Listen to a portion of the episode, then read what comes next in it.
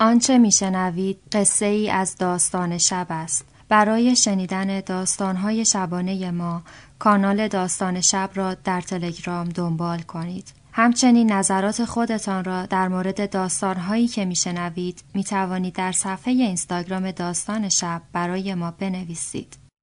درست مثل همه آدمهای دیگر زنان بسیاری در زندگیم اثر گذار بود اما یکی از آنها تاثیر عمیقتری در ذهن من داشت و آن خاله بزرگم. خاله میشناسیمشون. نزدیکید به ما. همه جای شهر هستن. همسایه ایم همکاریم همسریم مادریم.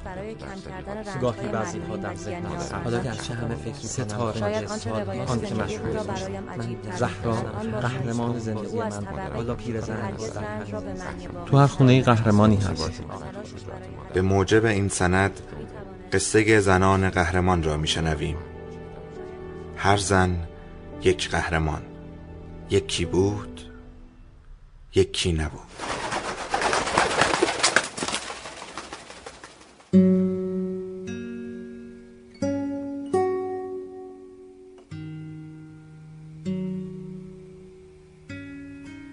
می‌خوام از فروزان براتون بگم. فروزان یک قهرمانه.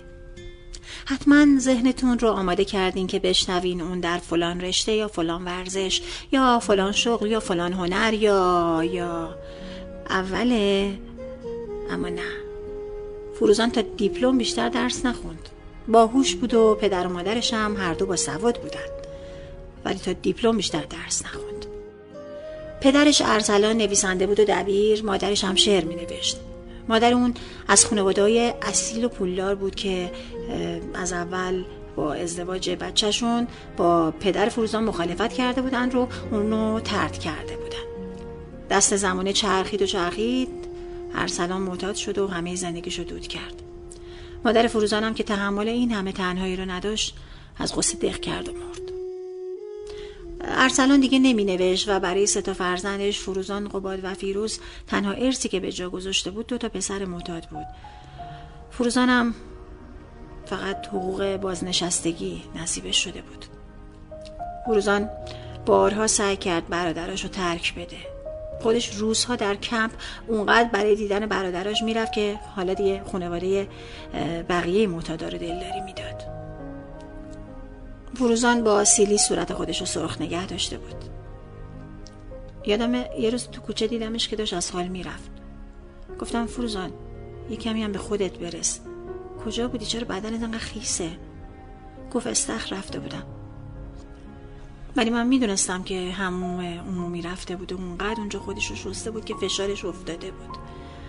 آخه می‌دونیم فروزان وسواسی بود. متاسفانه تو خونم هموم نداشتن.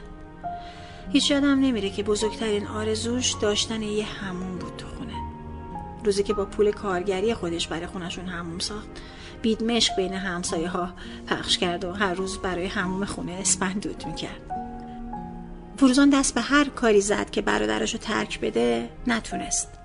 برای همین اونها رو تو خونه نگه داشت و به اونها اجازه داد که تو خونه مواد مصرف کنن. چرا که دیگه برای نجاتشون خیلی دیر شده بود. مواد مخدر تو بدن اونا سالیان سال بود که لونه کرده بود. فروزان کار می‌کرد خونه رو مرتب می‌کرد به برادراش می‌رسید و دم نمی‌زد. وقتی خانواده مادریش از اون خواستن که با اونها زندگی کنه به شرط رها کردن برادراش اون در جواب اونها گفت مادرم با امیدی به این خونه اومد. منم پسراش رو رها نمی کنم. فروزان دیگه چل ساله شده بود و بی شوهر و بی بچه سر می‌کرد تا اینکه زنداییش برای اون یه خواستگار آورد. یه مرد 45 ساله که وضعیتش بد نبود. تو بازار حجره داشت دستش هم به دهانش می‌رسید فروزان قند تو دلش آب می‌شد هر وقت اسم عباس آقا میومد با خودش می‌گفت آخه دلم شاد شد. منم قسمتم این بود که دیر ازدواج کنم. ولی خب مرد خوبی نصیبم شد. فروزان کم کم به عقل نزدیک می‌شد هر روز برای خودش با یه ضبط قدیمی آهنگایی که دوست داشت و ضبط می‌کرد. بعد با اونها میرخسید می‌گفت نزدیک خونه برادرام خونه می‌گیرم که اول صبح به کارهای اونا برسم بعد به زندگی خودم رسیدگی کنم. یه روز در حالی که خیلی پریشون و آشفته بود اومد خونه ما. اولش هم حسابی گریه کرد. یه دل سیر. به مادرم گفت خاتون خانم راست اگه من عقد کنم حقوق بابام قطع میشه؟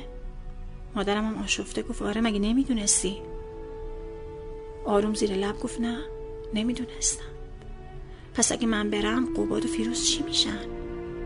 اونا که نمی‌تونن کار کنن. بعد رفت. فروزان رفت و چند روز هیچ کس اونو ندید. همه هدیه های عباس آقا پس فرستاده شد. عقدم به هم خورد.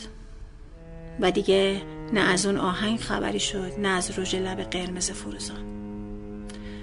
فروزان موند و فیروزو به خاک سپرد. و الان با قبادی که اون هم چندان حال و روز خوشی نداره. الان دیگه فروزان پنجاه سالشه و همه عمرش رو با مراقبت از برادراش که از بچگی دچار احتیاط بودن سر کرده. به نظر من فروزان یه قهرمانه. یه قهرمان.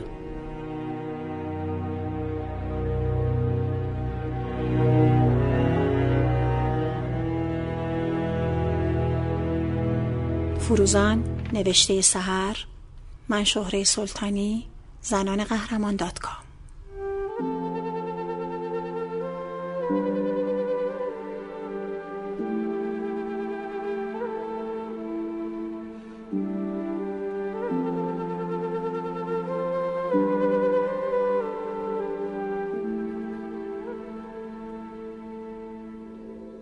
داستان شب بهانه است. برای با هم بودن دور هم نشستن شنیده شدن.